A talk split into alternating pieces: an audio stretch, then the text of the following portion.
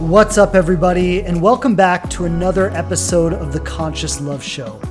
Before we dive into today's episode, I just wanted to let you know that the Inspired Love program is now open for enrollment. If you've wanted to work with me in 2023, this is your opportunity, and you can apply now by going to inspiredloveprogram.com.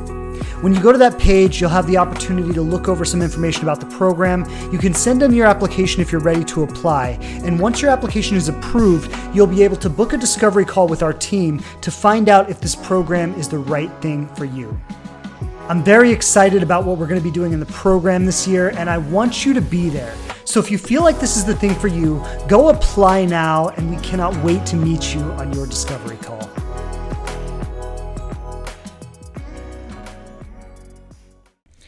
Okay, welcome back, everybody. Welcome to another episode of the Conscious Love Show. This is our first episode of 2023. Uh, excited to bring in the new year with the first podcast. And I was thinking, um, you know, what do I want to start the year with? What's what's a good topic to really kick off the new year? And uh, I thought, let's talk about the true path to love you know from from wherever you are wherever you're starting from and we all have different starting points some of us are starting from just coming out of a breakup, feeling heartbroken.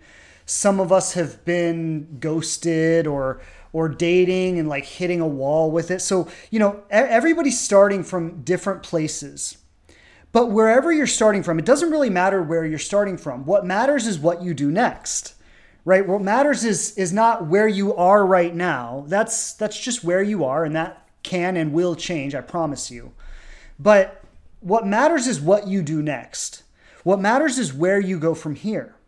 And so if you wanted to start 2023 with where you are right now in your life, and you want to say, okay, so how do I start where I am right now? And how do I start stepping in the right direction? How do I start making the steps towards love?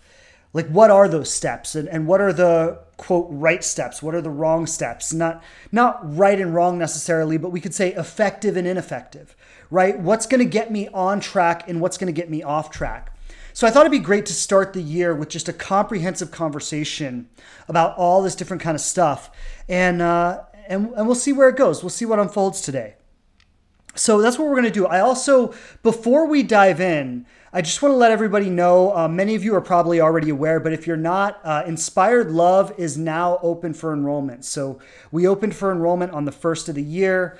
Um, we've had tons of calls booked already, and they, they keep coming in by the minute. So um, if if you want to apply, if you're interested in working with me this year, if you want to be a part of the program, um, now is the time to go book your call to make sure you get in, and uh, we'll you know, we'll love to meet you. We'll have your discovery call. We'll talk face to face and answer any questions you have. Tell you all about the program, and you know, if it's the right thing, then then we'll sign you up. So uh, so yeah, if you want to be a part of it, if you want to work with me this year.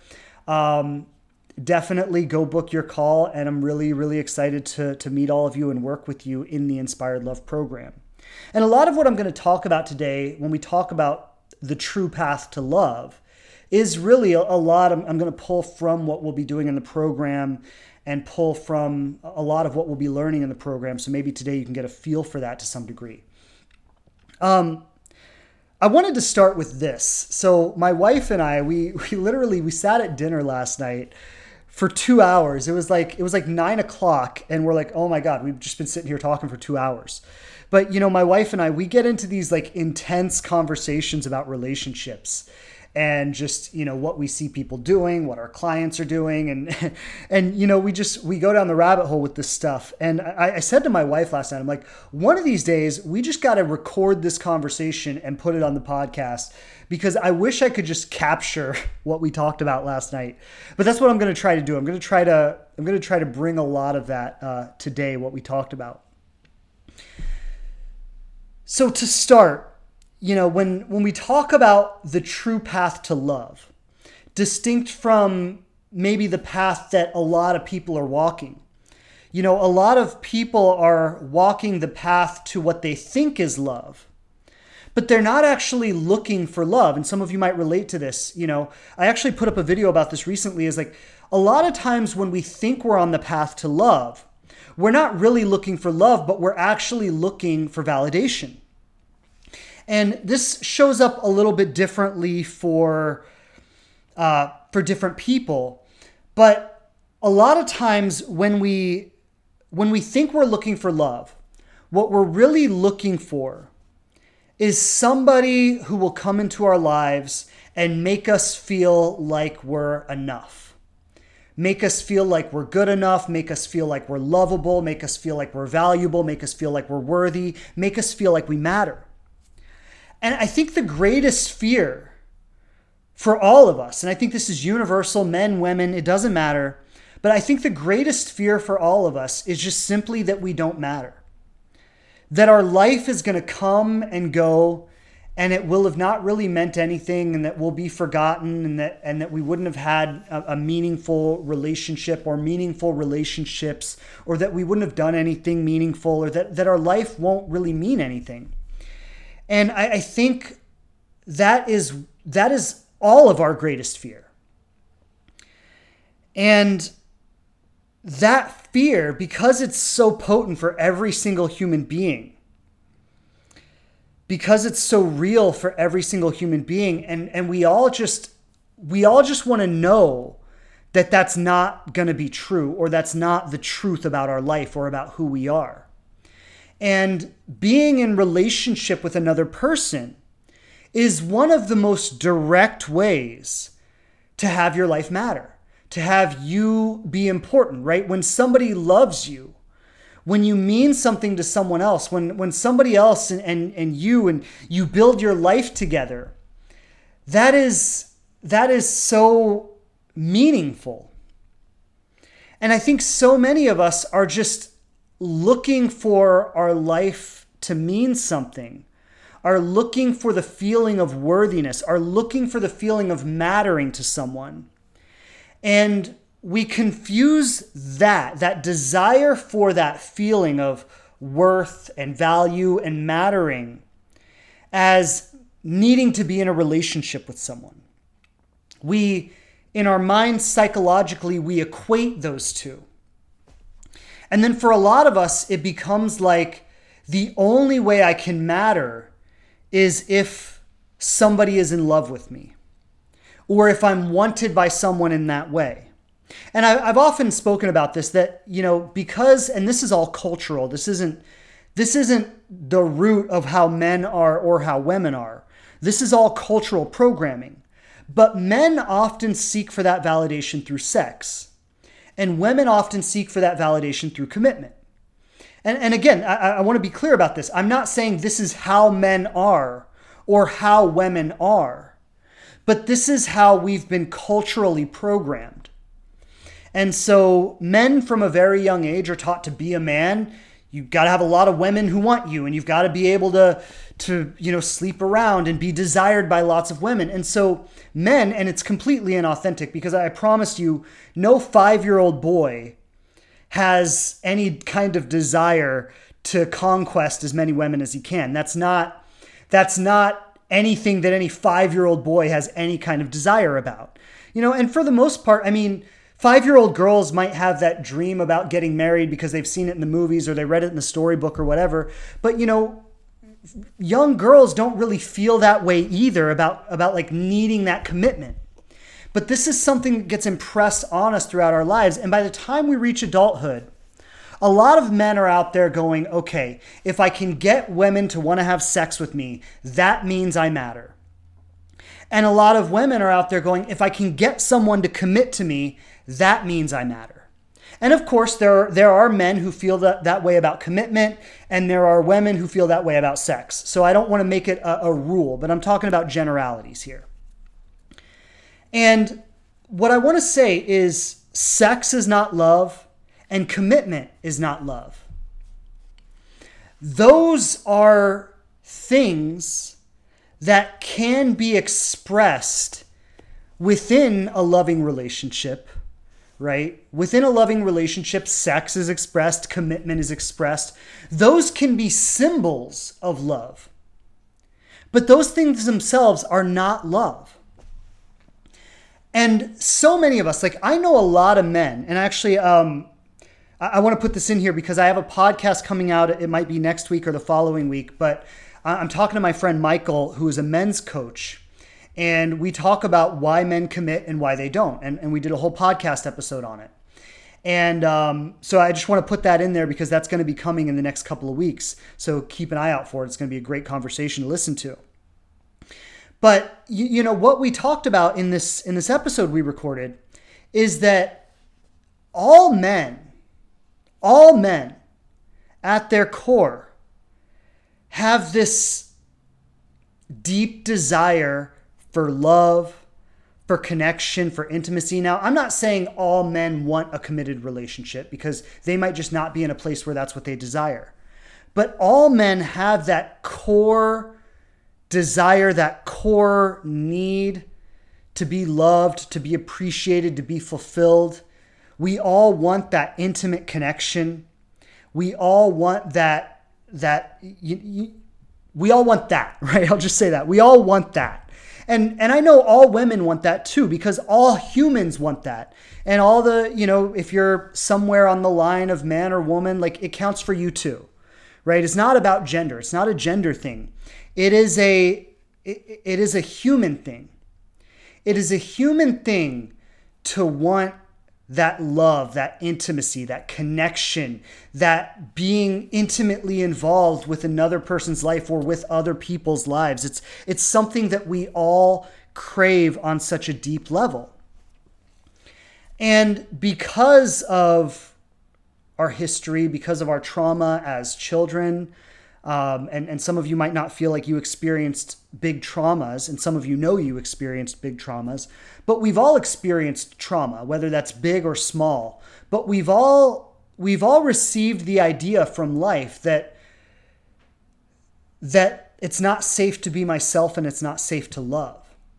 That if I love open heartedly, I'm going to be hurt.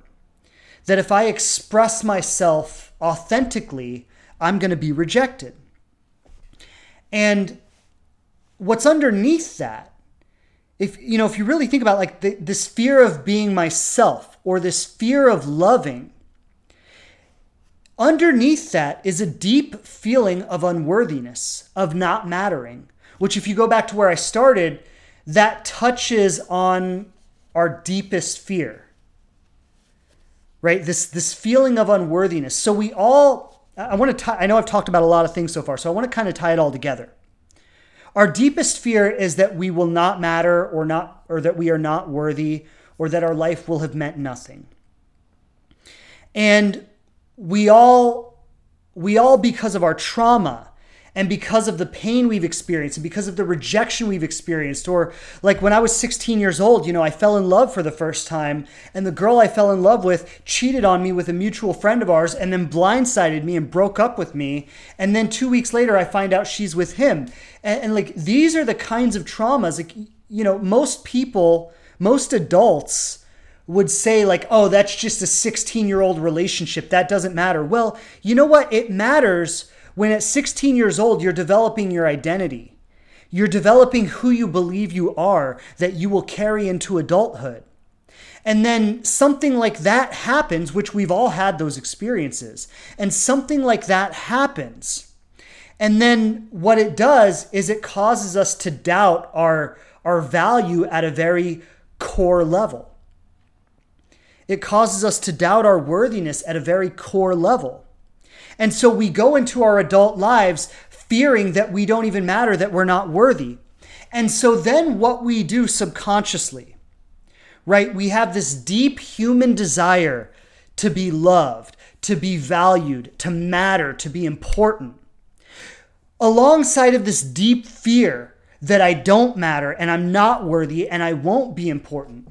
And so what we do psychologically is we assume that the loving and mattering on a deep level cannot be found directly. Like if I go out in the world and say, I'm looking for love, and I'm inviting love into my life and I go out on a date and I say, like, I just want you to know, like, I'm looking for the real deal here. And I just want to put that out up front. Like, if I'm that authentic, if I'm that vulnerable, that I cannot achieve it that way. Because when I was a little kid, and I tried to be myself and be vulnerable and, and express my needs authentically, I was ignored, I was shut down. I was told to go to my room. I was told that children are meant to be seen and not heard. Right? And then when I was a teenager and I tried to do it, I got cheated on. I got humiliated. I got made fun of. I got rejected. I got whatever your version of that story is.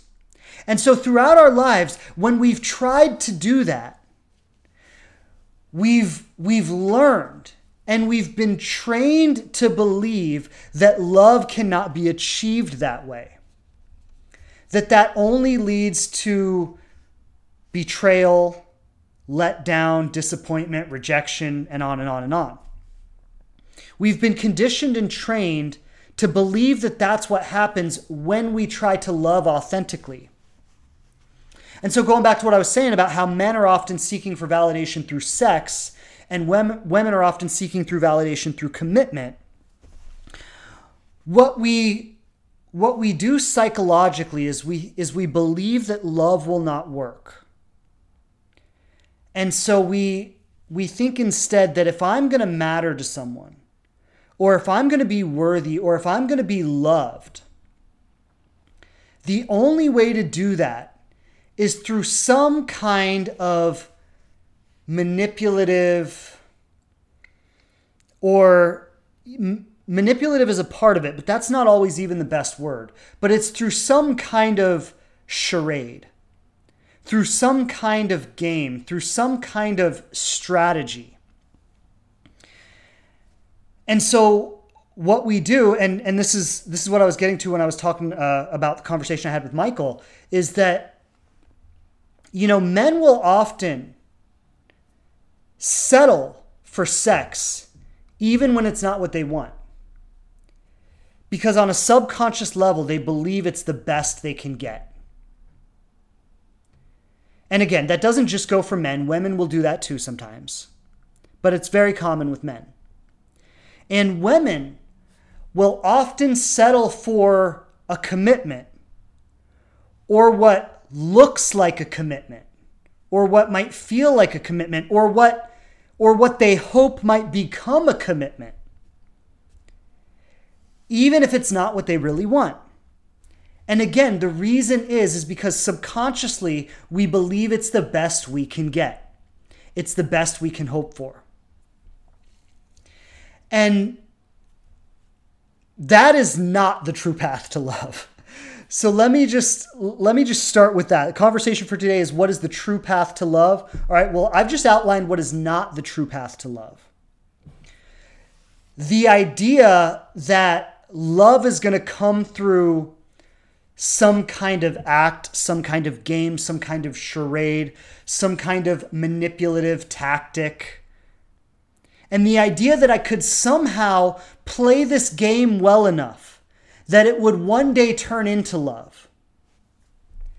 Even if it's not love in the beginning, that it would someday turn into love. And that will never work. And so I see somebody just commented, okay, so what is the true path to love, right? You're telling us what it's not. What is it? Well, so I would return that question with a question.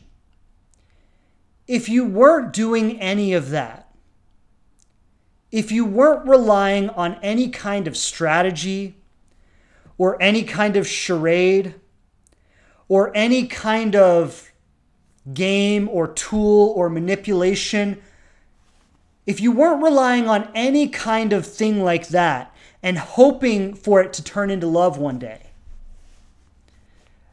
how would you be approaching all of this? How would you be approaching this whole area of your love life? How would you be showing up to it? And I definitely have some ideas about that, but before I before I dive into them, I, I just want I just want everyone to think about that for a moment. Because that would foundationally restructure everything. You know, when you're on a date with someone And most people on a date are thinking, what do I have to do or say to get this person to like me? And sometimes we're framing it as, what do I have to do or say to get this person to have sex with me? Other times we're framing it as, what do I have to do or say to get this person to want to connect with me? To get this person to want to see me again? But in either way, you know, whether you're trying to get them to have sex with you or whether you're trying to get them to like you, you're you're off track either way. You're missing the point either way. Because the point is, it doesn't matter if they want to have sex with you or if they like you or if they want to see you again. And in fact, if that were if that were the case that they didn't want that with you, that they didn't see you in that way, it would be better to get that out of the way at the beginning.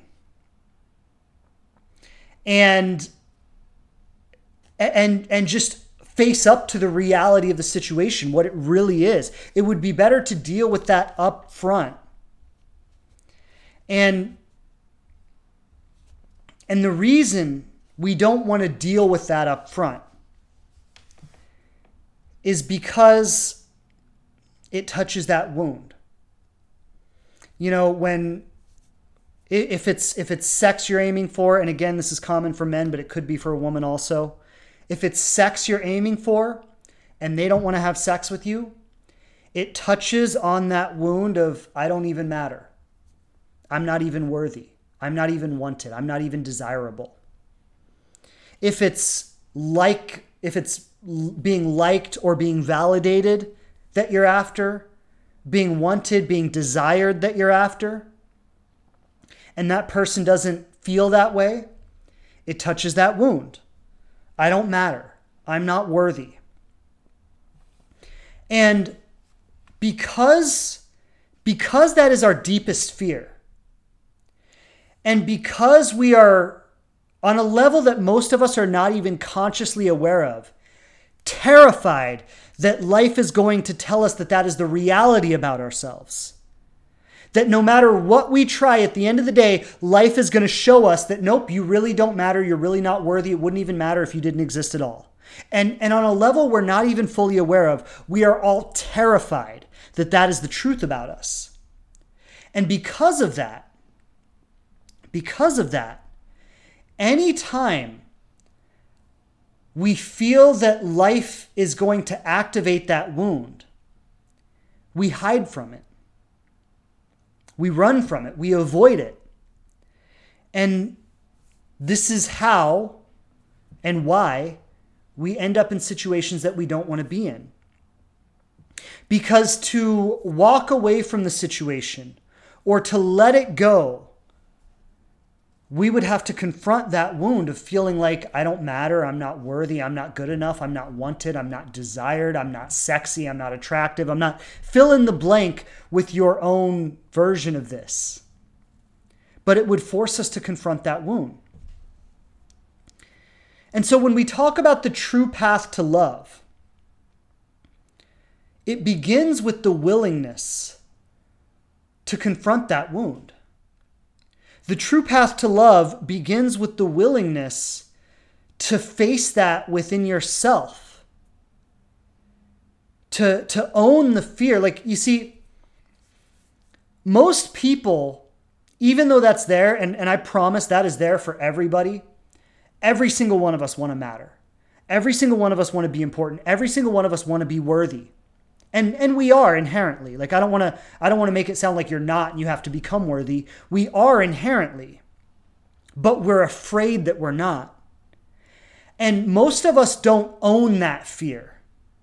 Most of us don't show up to life like yeah I, i'm i fear that i'm not worthy but at the same time i know that i am and I'm going to go out there and I'm going to express my worthiness in the world. Most of us don't approach it that way. What we do instead is we say, I'm afraid that I'm not worthy.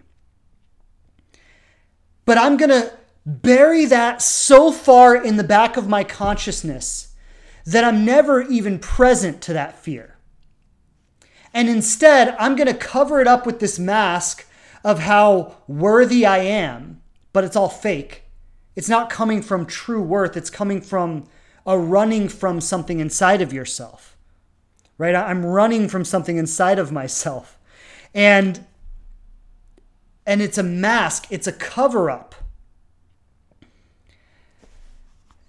And and it, going back to what I said earlier, we think this mask is going to somehow equate love down the road, is somehow equate worthiness down the road. But all it does is reinforce the fear. All it does is reinforce the belief in our unworthiness. So, first thing to do is to own the fear. Own the fear. Like everybody who, who hears this right now, if you hear it on the podcast, if you're joining me live today, wherever you hear this message, I want you to just have, have enough courage to own that fear. I'm afraid that I'm not worthy. I'm afraid that I don't matter. I'm afraid that I'll never mean anything to anyone, that my life will amount to nothing. And, and see if you can see if you can live your life holding that fear rather than that fear holding you. I'm going to say that again. See if you can live your life holding that fear rather than that fear holding you. And that'll be the first step to getting on the true path to love. The next step. So that's the first step. The next step is to engage fully in life as though you were worthy.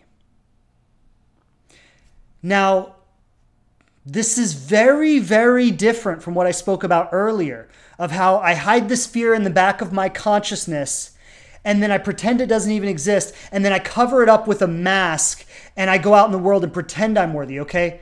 This is very different. Being present to that fear gives us a, a kind of humility. You see, when we're when we're repressing that fear and operating over it, we show up with a, a certain kind of grandiosity, a certain kind of like, I'm going to call it like specialness. Like, look how special I am. But when you own that fear, you show up with humility. And, you know, in the grandiose approach, when we're showing up with this grandiosity about us, there's a there's a tendency to think that everybody should want me. And if they don't, there's something wrong. And I just want you to think about that for a moment. Like, and, and it's okay. Like, I did this as a single person, and it's not wrong, but it is something to wake up to. And I know a lot of you are going to relate to this when I say it.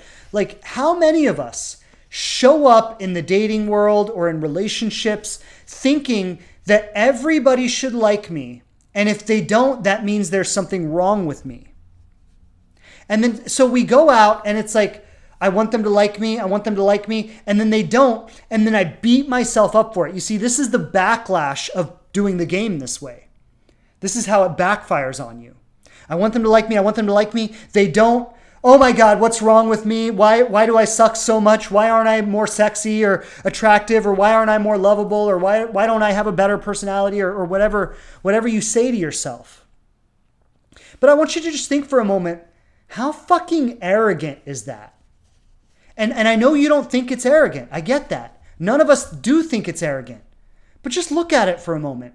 How arrogant is it to think that everybody should want you and to beat yourself up when they don't. I mean, there, there are over 8 billion people in the world. Like, some of them are not going to want you. A lot of them are not going to want you. A lot of them didn't want me. A lot of them didn't want my wife. That's okay. We just wanted each other. That's all we needed. And when you're willing to own that fear that I was talking about, that that feeling of, you know, maybe I'm not worthy, right? That that doubt, that that self-doubt, that fear, when you're willing to own that, something that comes with that is a genuine humility. And what you start to grow into is that when you show up to the dating world or you show up to possibility for love or, or whatever you want to call it, there's a recognition that they may like me and they may not. And either way, it's okay. Either way, it's fine. And, and like, there's a paradox here. But what begins to emerge when you hold that fear, remember I said earlier, I said, imagine holding that fear rather than having that fear hold you.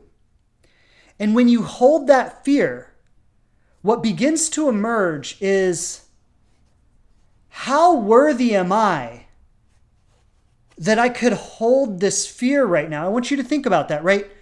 When the fear is holding you, it seems like the truth. Excuse me. I'm never going to matter to anyone. I'm not important. My life doesn't matter. I'm going to live and die and it's not going to mean anything. When that fear is holding you, it feels like the truth. But when you hold that fear, when you own it and you say, okay, I got this, this is a part of me, I'm living with it, I'm not hiding from it. When it comes up, I'm acknowledging it, I'm not avoiding it. What you begin to grow into is how worthy am I that I could hold this fear? It's interesting, it's a paradox. By suppressing the fear, it runs my life. But by facing the fear and holding it, I start to acknowledge myself as someone who is even worthy enough to do that. And then from that place, you start to feel that humility.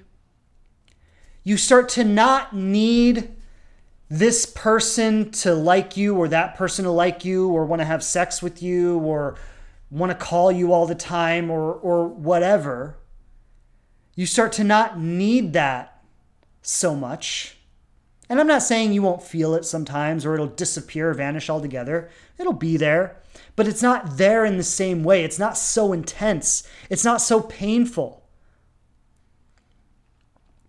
And what starts to happen is you start to just develop a, a really strong confidence in who you are. And life isn't about getting validation anymore. Life starts to become about love. And I was listening to, uh, I've mentioned on here a few times, uh, Abraham Hicks. Uh, I'm, I'm, a big fan. They, they have some great things to share. And I was listening to an Abraham Hicks talk this morning. And what she was saying is, uh, she was saying that human beings think that to be in love, we need someone to be in love with. And again, I just want to say this goes back to what I was saying about the worthiness and the fear that we don't matter. Because what what if if we were to just walk around being in love and not having that being necessarily reciprocated by a person all the time. But if we were to just be in love, a lot of us are too ashamed to do that. And shame is the shame is the emotional experience of not being worthy. And most of us are too ashamed to just go be in love. We say, How would I look? What would people think of me? What do I have to be so happy about? What do I. I mean, there's, there's so many layers here, but it's, it stems from shame. And this idea that I can only be in love if somebody loves me. If that love is being obviously reciprocated by a person who I want in the same way and and there and what she was saying is you can be in love with a past relationship and not not like you want that person back but like there were some qualities in that relationship that I really loved that really lit me up. And maybe everything about the relationship wasn't great. Maybe we weren't an ideal match for each other. But there were some qualities about that relationship that are really representative of what I want in my ultimate partnership. And the fact that I experienced those qualities already in my life is proof that they're possible. And she said this too. She said, You can take a little bit from this relationship and a little from that relationship and a little bit from a relationship you saw in a movie and a little bit from a relationship that maybe your friend has. And you can take all these things and put them together and you can be in love with that. And you can be in love with the vision of the relationship that you're creating. And you see, most of us are too ashamed to do that. But what we don't see is that all of those experiences are proof that it can happen for us. All of those experiences are literally the universe saying, here's all the proof. It's real, it's possible, it can happen, you can have it. And maybe it hasn't shown up in the way you necessarily want it yet, or maybe you haven't learned everything you need to learn along the way yet, and maybe there's a little bit of a journey that you need to go on. But it's proof. You've already seen it. You've already had it. You've already experienced it. You're looking at your best friend living it right now. And that is proof for you. And if you weren't running from your fear of being unworthy and always trying to overcompensate for that, you could allow yourself to be in love with that with all of those things. And the true path to love, if I'm going to put it simply, is to be in love. That's it. And this is not a new idea. I mean, those of you who listen to me, I this I feel like a broken record when I say this. But all you got to do is love relentlessly consistently, unapologetically, with everyone you meet in every area of your life. Just fill your life up and your personal vibration up with so much love that it's overflowing, that, that it, like it's literally pouring out of your cells, and it will be returned to you in every way you can imagine.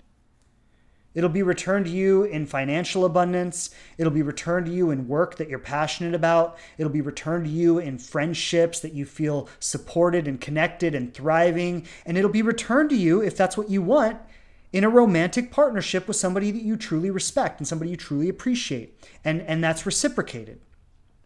And, you know, maybe, especially if you're somebody who is very focused on a relationship, well, that might be the last way that it shows up for you.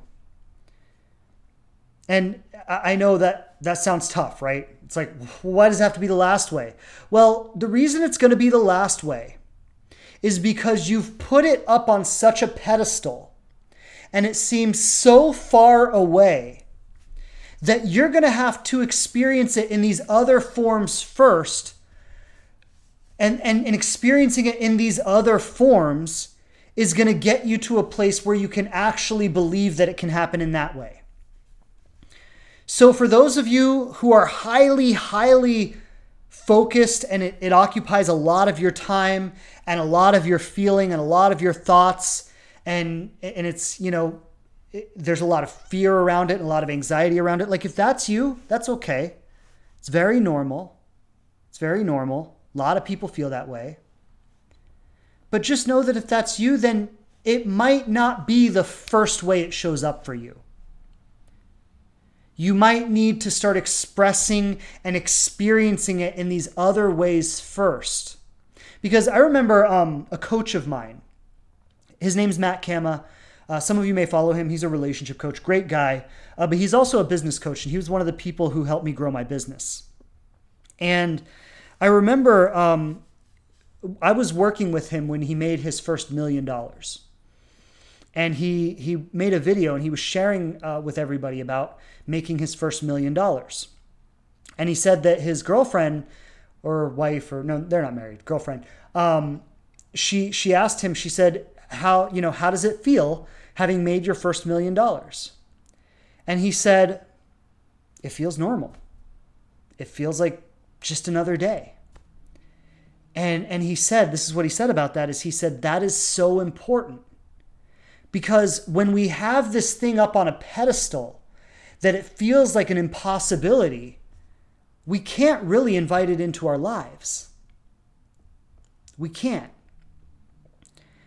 And so before he could make that million dollars, he had to get to a place where receiving love and money, and, and I don't know all the details of his journey, but I know the journey for all of us and I know what it's like, is that before we can get to that place where we can have that thing we have up on the pedestal, we have to learn to receive it in other ways. We have to start to feel safe in our body, receiving love in all its different forms. And that way, when we step into it, when we step into that million dollars or when we step into that relationship, it doesn't feel like, oh my God, I finally found the thing I've always been looking for. It doesn't feel that way. It feels like, oh, this is the perfect next natural step. It's like all I'm doing is I'm just putting one foot in front of the other and I just, boom, step right into it.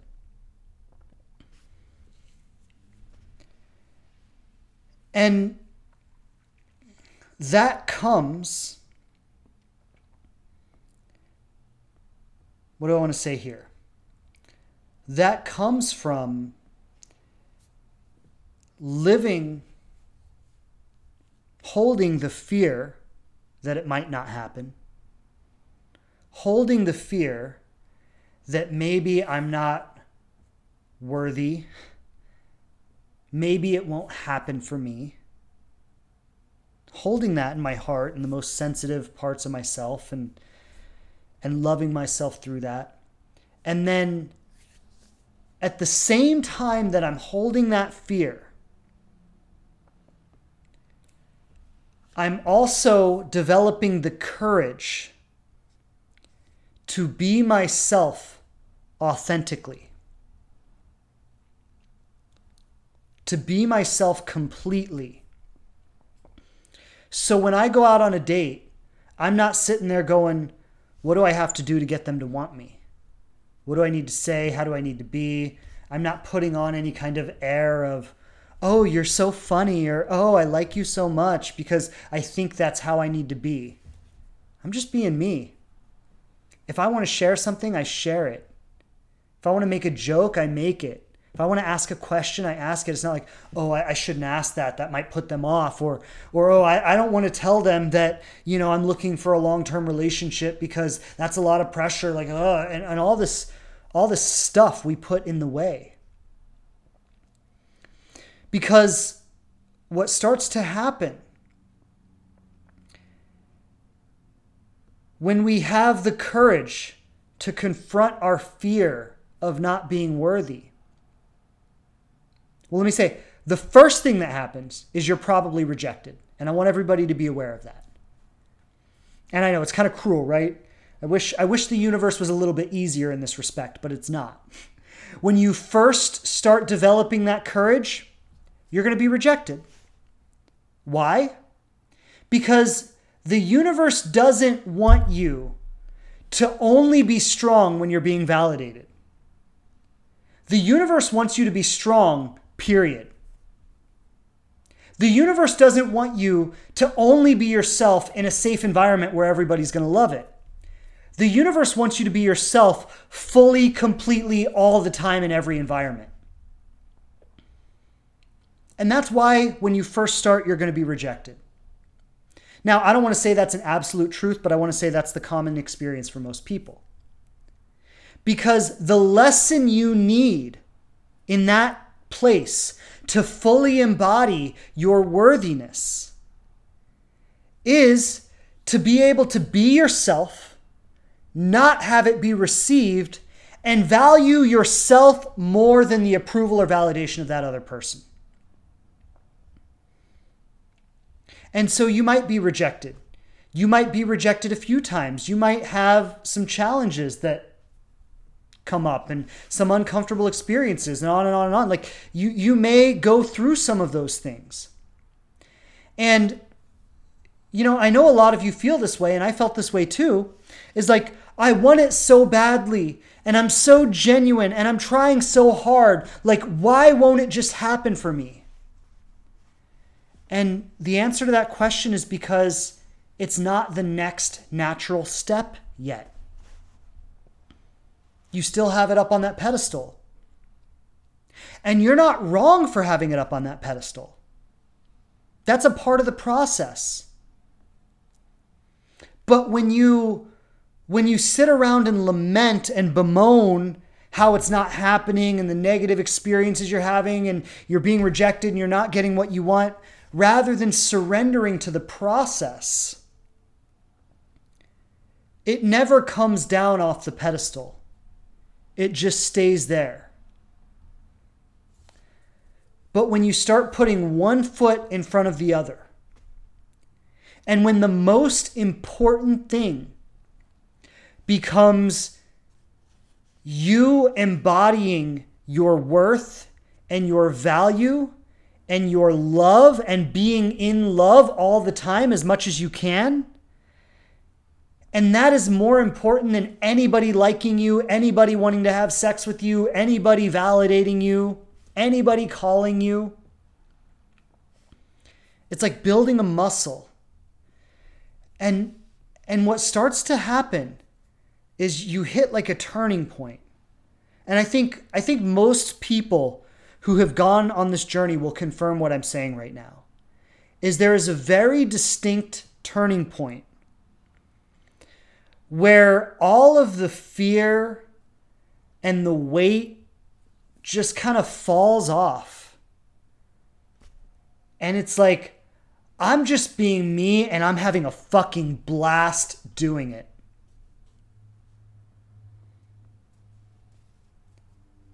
And you've got to build that muscle first. Like it's like, you know, here, here's a good analogy. If you imagine you go to the gym and maybe there's a, a weight, like say it's a hundred pound weight, and you can't lift it, right? Well, you've got to you've got to go lift smaller weights to build up your strength until you can pick up that big one.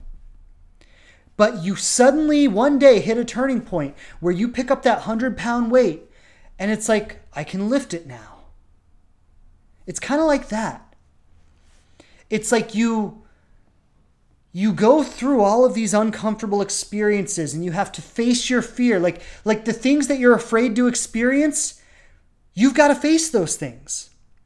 And once you face them and get rejected and face them again and get rejected and face them again and get rejected and you just like i'm just going to keep being me. I'm just going to keep being myself. And you hit this turning point where it just falls off and it's like, man, like I am in love with me. I am in love with who I am. Like I get up in the morning and I love being me. And I love the life I'm living. And I love the people who are around me. And I love the things I'm doing. And consistently walking that path is the true path to love. And so there are really two stages here there's the stage before the turning point, and there's the stage after the turning point.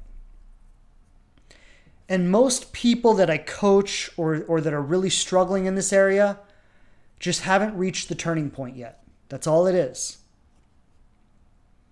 And and I want to say, rather than working towards the turning point, what a lot of people do is they just get angry and sad and bitter about things not going the way they want it to.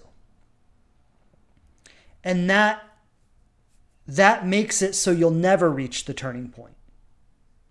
That makes it so the same kinds of experiences just keep showing up over and over and over again. And so before the turning point, you've got to really do some work. You've got to practice your vulnerability. You've got to practice your courage. You've got to practice your authenticity. You've got to feel those uncomfortable feelings and and not define yourself by them.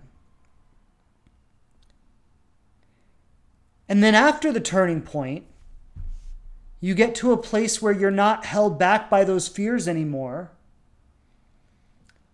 And and you just flow. You just flow.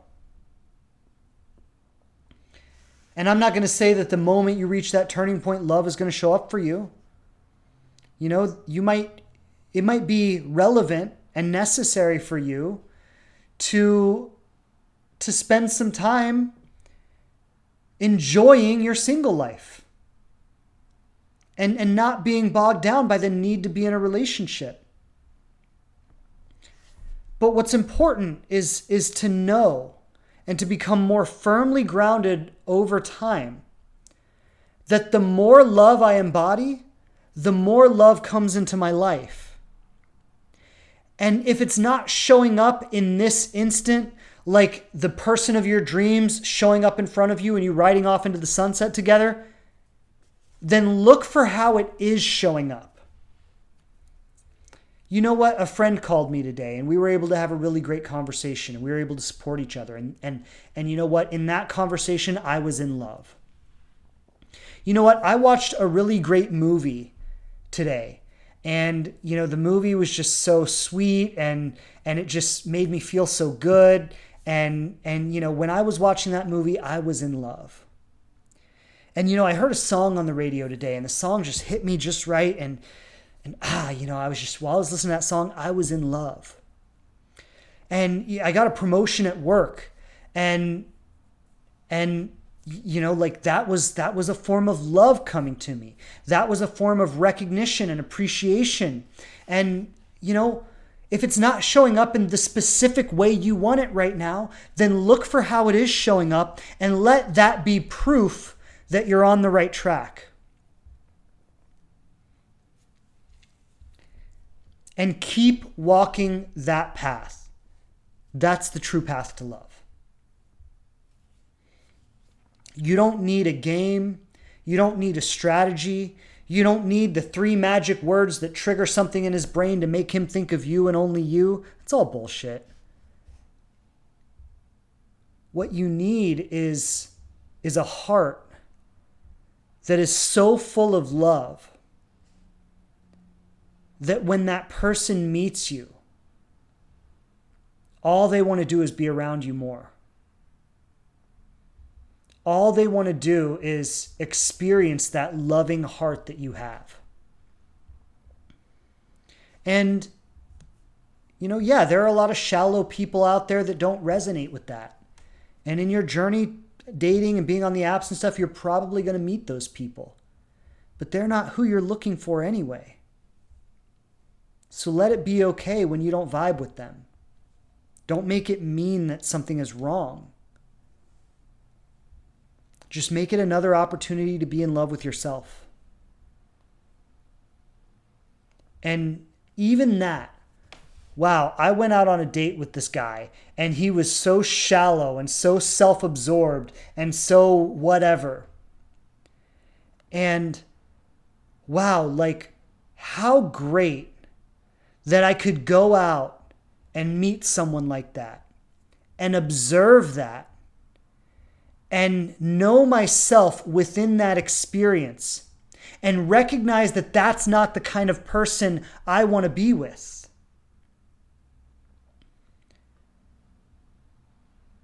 And what an amazing opportunity that is for me to love myself. And you can walk away from that awful date feeling amazing about it because it wasn't about them anymore. It wasn't about getting them to want you or like you or if they're going to call you. It was about you practicing being in love with yourself. And if you did that, if you were able to successfully do that, or if you were able to even touch into that a little bit, then it was a great date and you got what you needed from it. And let that be the sign that you're walking the path to love. Rather than the fact that somebody you don't even want to be in a relationship with wants to see you again. I mean, just think about how crazy that is. Most of the time, we're upset that people aren't calling us or wanting us or wanting to see us. And if we were really honest and we really took a good hard look at that person, we don't even want to be with them anyway. But yet we want them to be with us because we're so afraid to experience any trigger touching that feeling of unworthiness inside us. So unbury that. Bring it from the background to the foreground. Confront your own fear of unworthiness. Confront your own fear of being alone. Be spacious enough to live with that inside of you rather than having to hide it away, rather than having to pretend it's not there. Okay, I'm going to I'm going to end with that uh, for the moment. I'm going to take some questions. Let me just scroll through here and see. Uh... Okay, so this question is from Van Henten Jolanda. Great name. Uh, okay, I have an inner child wound. I'm in therapy now. I met a nice man, but he also has a childhood wound. He is very honest with it. So we need some time. Can I give it a chance? Absolutely. Absolutely. You know, this is actually this is actually a great thing that you're bringing up here. And I, I love this question because our egos are adverse to human frailty.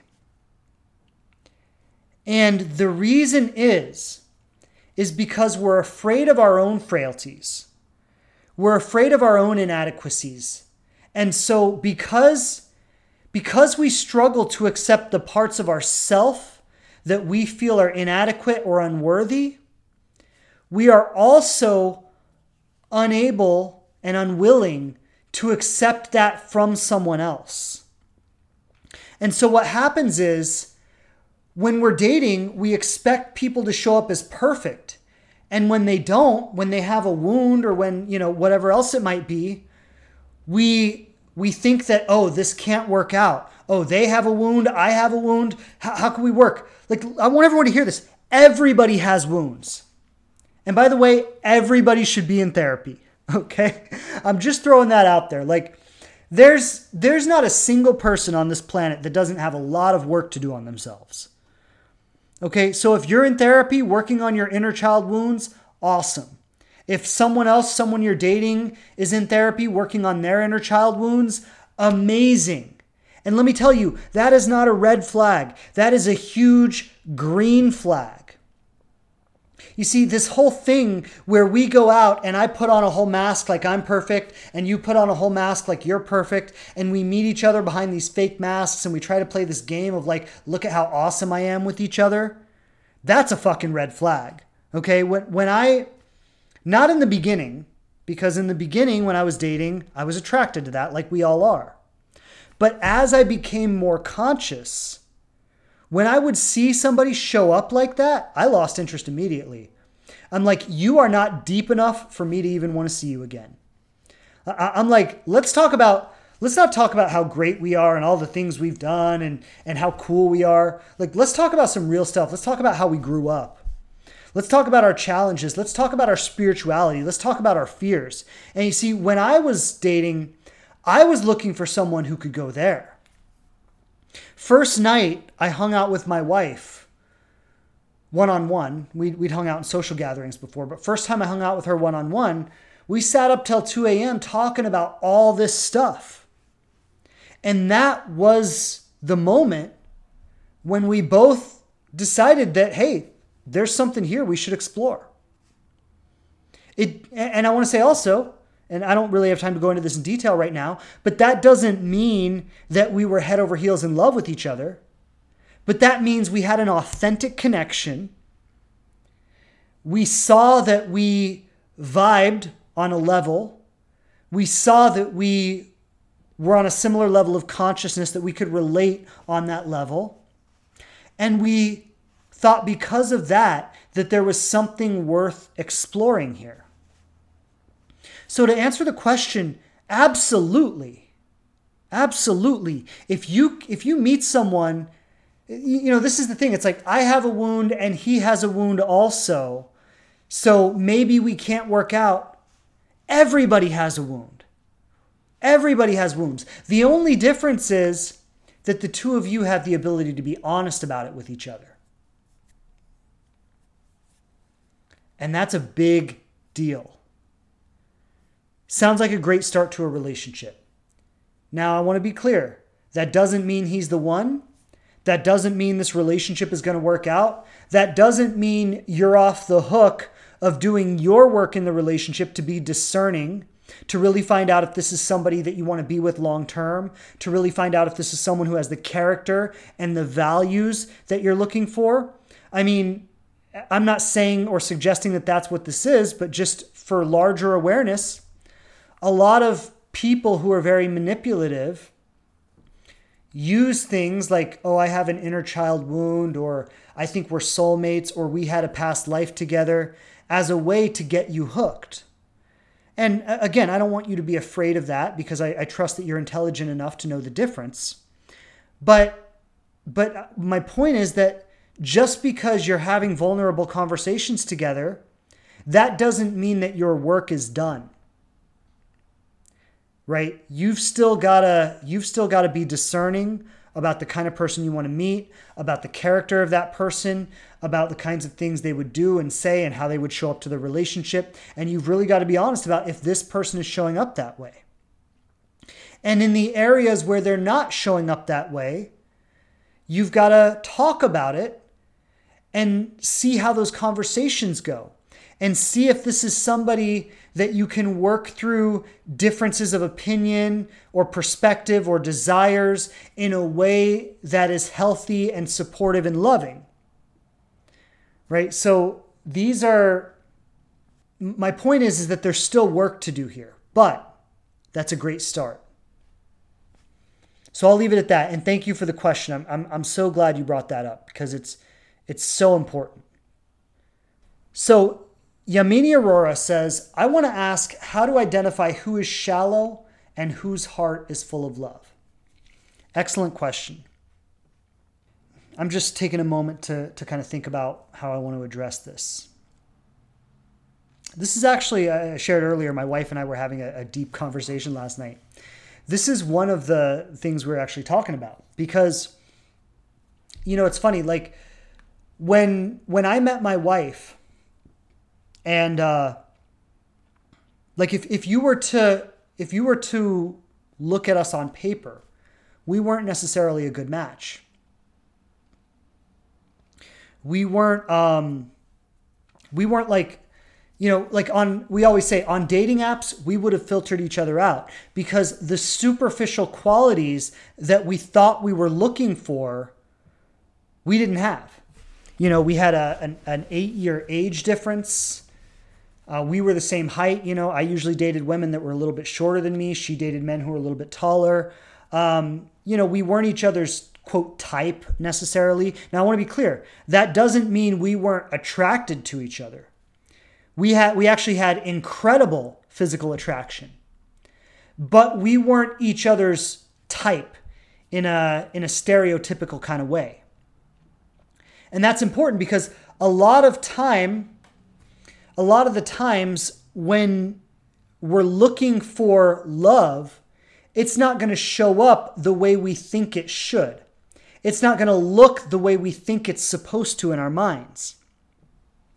And so a lot of us put these lists together of I want someone who looks like this, I want someone who says this and does this and and you know all of that stuff.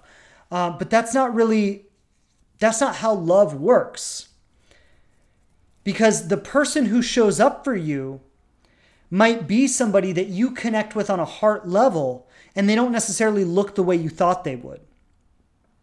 And how do you, so going back to the question, how do you know if somebody is shallow or if somebody's heart is full of love? You know by what you experience with them. You know by, I mean, uh, some obvious things would be like, what is the effort they make in the relationship? You know, are they are they showing up consistently? Are they making the effort? Are they interested in getting to know you? Are they asking you questions about yourself? Are they being kind and considerate and thoughtful? I, I mean, it's actually it's actually not that hard to know whose heart is full of love. But what I'll say is, you know, most people, it's probably pretty rare for them to experience someone like that. And and sometimes what happens is they think they've experienced someone like that, but then it turns out it was all an act or all a game. So, you know, the the signs are are the obvious things. I mean, they're kind, they're considerate, they're respectful. They treat you they treat you like a human being you know what what a lot of people do is we we relate with other people based on if we think we can get what we want from them. So when we go out on a date, it's like basically, okay, I'm looking for something. Maybe I'm looking for sex. Maybe I'm looking for commitment. But whatever, whatever I'm looking for, I'm assessing this person to see if I think I can get what I want from them. Are they attractive enough for me? Are they you know, do they have the right kind of job? Or do I think I can, you know, get them to like me or get them to want to hook up with me? And and basically this person is only useful to me to the degree that I think I can get what I want from them. And that is not love. That is not having a heart full of love. Okay? That is just manipulation. So, somebody who has an, a heart full of love shows up to a date, and their only real interest is having a genuine connection with the human being who is across the table for them. Now, if that person isn't available for that kind of connection, then that person whose heart is full of love would say, okay, I get it. They're not really available for that kind of connection it's okay. They are where they are. I am where I am, not what I'm looking for, but, you know, wish them the best. Or if that person is not somebody that, you know, they're like, well, I don't necessarily think I could have a relationship long term with this person. I don't really feel like I vibe with them or I connect with them in a deep way. I don't feel like we have similar values or we want the same things. You know, like they might acknowledge those things, but they're not writing that person off. And, and I mean, they might they might write them off for a relationship. They might say, "Look, I'm, I just don't have the connection I'm looking for. I wish you the best," but they don't write that person off as a human being. And this is this is so so important. And, and what I want to say is like, focus less on finding that person and focus more on being that person, because when you are that person, it's gonna it's gonna be reflected back to you at some point. But it's like if I if I show up on a date and I get it pretty early on in the date that you're not the kind of person I'm looking for, that we don't have a lot in common, that we don't vibe with each other, that we don't share the same values. I'm not going to write you off as a human being. I'm not going to be like, oh my God, I'm so bored. Can I just get out of here looking at my watch? Like, when is this going to be over? Like, yeah, uh huh, that's nice. Okay, yeah. Like, I'm not going to be like that with you. I'm going to give you the respect and honor that another human being deserves from everyone. I'm going to appreciate the time that we have together, even if it's one dinner, even if it's one cup of coffee. I'm going to honor that. Why? Because that's what love does. And I'm not just here to see what I can get from you, I'm here to be in love. even if I'm not here to necessarily be in a relationship with you long term. And so, somebody whose heart is full of love is somebody who shows up like that. Somebody who puts love ahead of what they can get. Somebody who, when they can't see you, they are aware that, you know, their inability to see you might be a disappointment. And they're compassionate about that. And they're intentional about, I do, I would like to see you. When can I see you? You know, I remember my wife, this was one of the things that actually was a big convincing point for my wife to be with me is that her last boyfriend before me had uh, he uh, he lived about an hour away from her and he wouldn't come to see her because his car was on a lease and he didn't want to put the miles on his car. Now, she met me in South Florida. I wasn't an hour away. I was like 19 hours away or something like that. It was a three hour plane ride for me to go visit her. Within two weeks of dating, or, or no, I think I think it was it was it was actually it was three weeks. Within three weeks of talking to each other, I booked a ticket to go visit her. And in her mind, she didn't tell me this till much later, but in her mind, she's going like, the last guy I was dating wouldn't even drive an hour to come see me. And now this person is booking a ticket and getting on a plane to come see me. That means something. See, that is symbolic of somebody whose heart is full of love. Why? Because I wasn't fucking around. I wasn't wasting time. I wasn't full of shit. Like, I was like, I want to see you and I mean it. And I'm going to do everything I can to see you and spend time with you. So, you know, I, I, I don't think it's I don't think it's that difficult to recognize who is full of love and who is not. But you've you've kind of got to build that muscle within yourself before it starts to become clear. I think that's the thing it is. So I, I, hope I've given a clear answer to that question. I want to be able to take a couple more questions, so I'm going to move on. But thank you for the question and sending love. Um, okay, here's a great one. Uh, can you talk about the fear of ending a relationship before it has even started? Like, I fear I can be abandoned in the middle of the road. Yes, I love this question. I'm definitely going to speak about this. So, I want to go back to what I've been talking about today of how you know, we we have this like our deepest fear is that we don't matter, that we're not worthy, that our life is not going to mean anything. And this fear that you're talking about here, this fear of ending a relationship before it even started, like I fear I'm going to be abandoned in the middle of the road. That is that unworthiness. Right? That like that that is like if you think about if you if you play that thought out a little bit, why do I fear I would be abandoned in the middle of the road? Like, why is that so pressing for me? Well, it's because I don't feel like I deserve love. I, I still feel like it's kind of up on that pedestal. And maybe it's not all the way up on the pedestal, maybe it's just halfway up on the pedestal.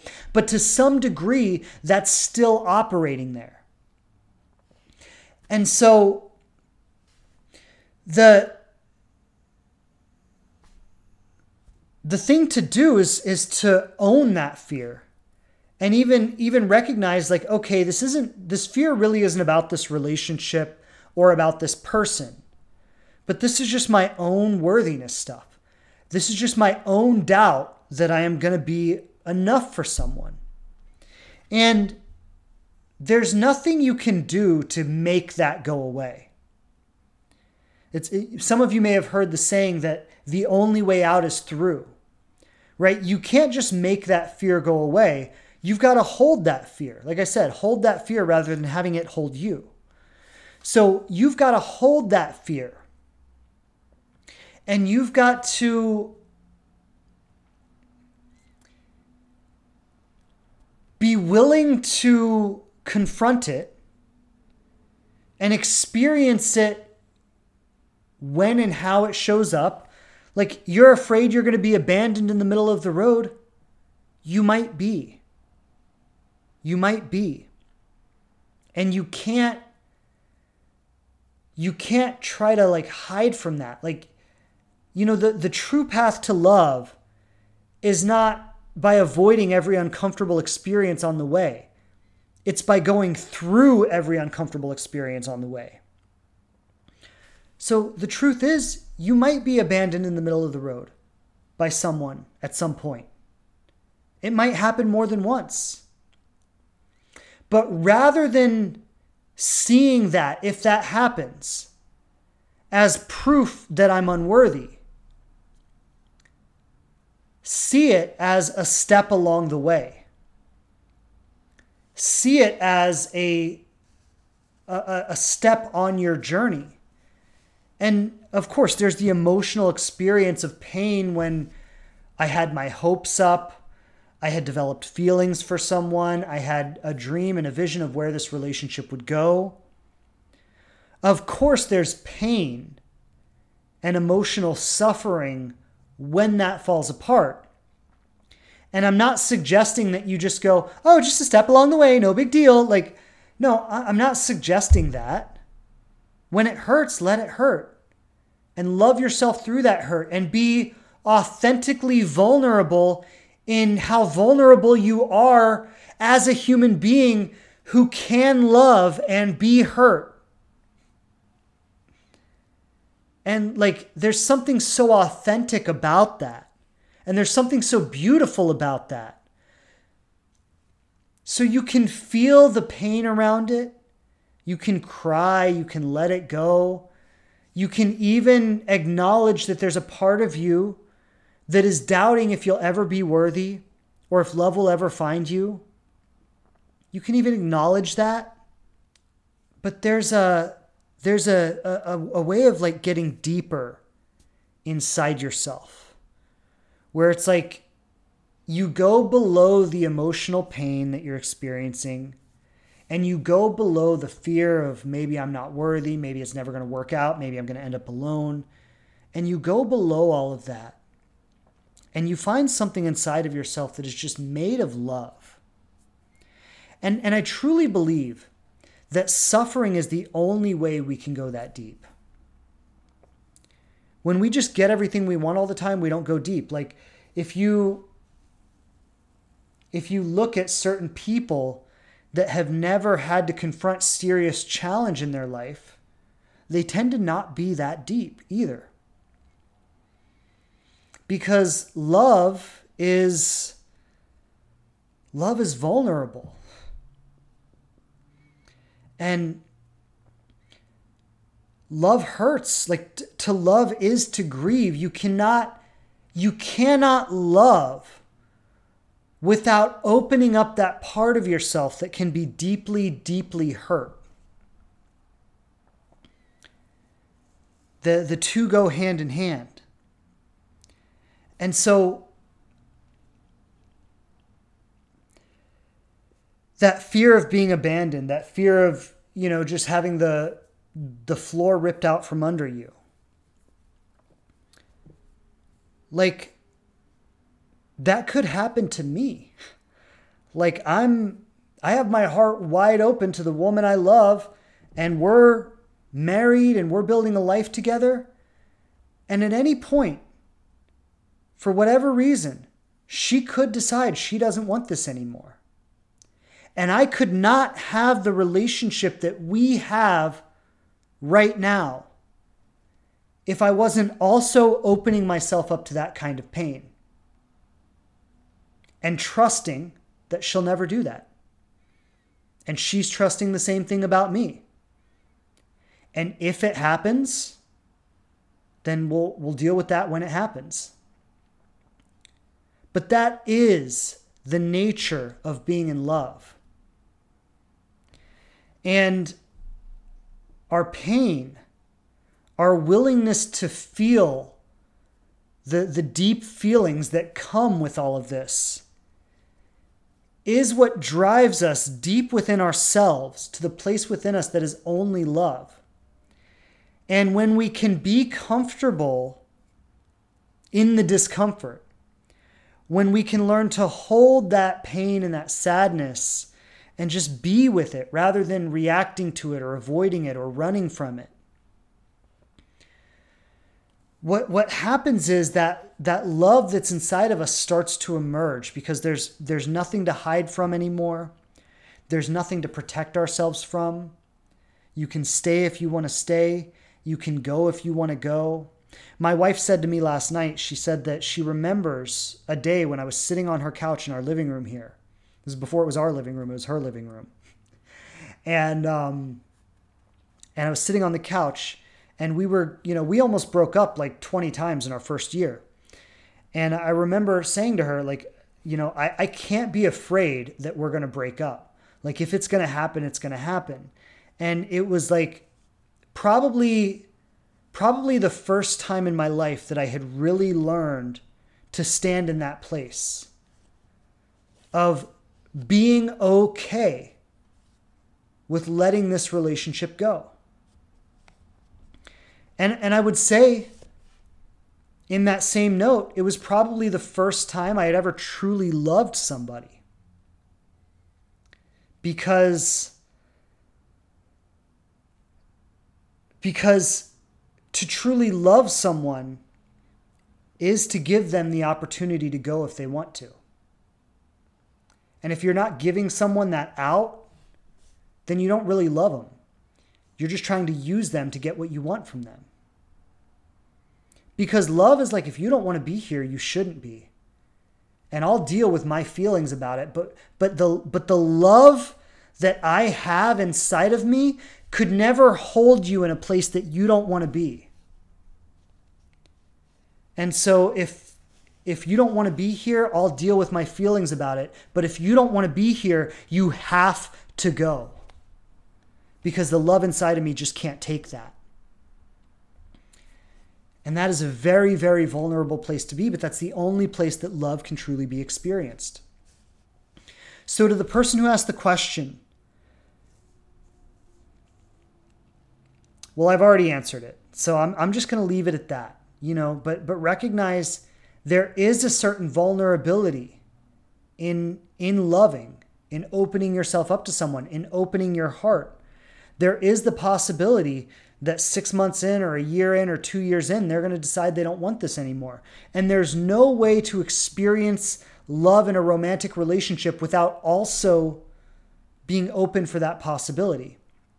And what I want to say, this is the last thing I'll say about it, is the more willing you are to let that person go, the more likely it is that they will stay. The more willing you are to let that person go, the more likely it is that they will stay.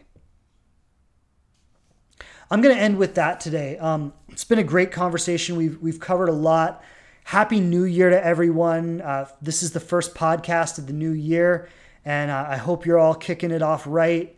You know, let's let's make this a year of love. Let's make it a year where we all we all do our best to bring love to everything. That's the only that's the only thing that works. And you know, you can try every other thing.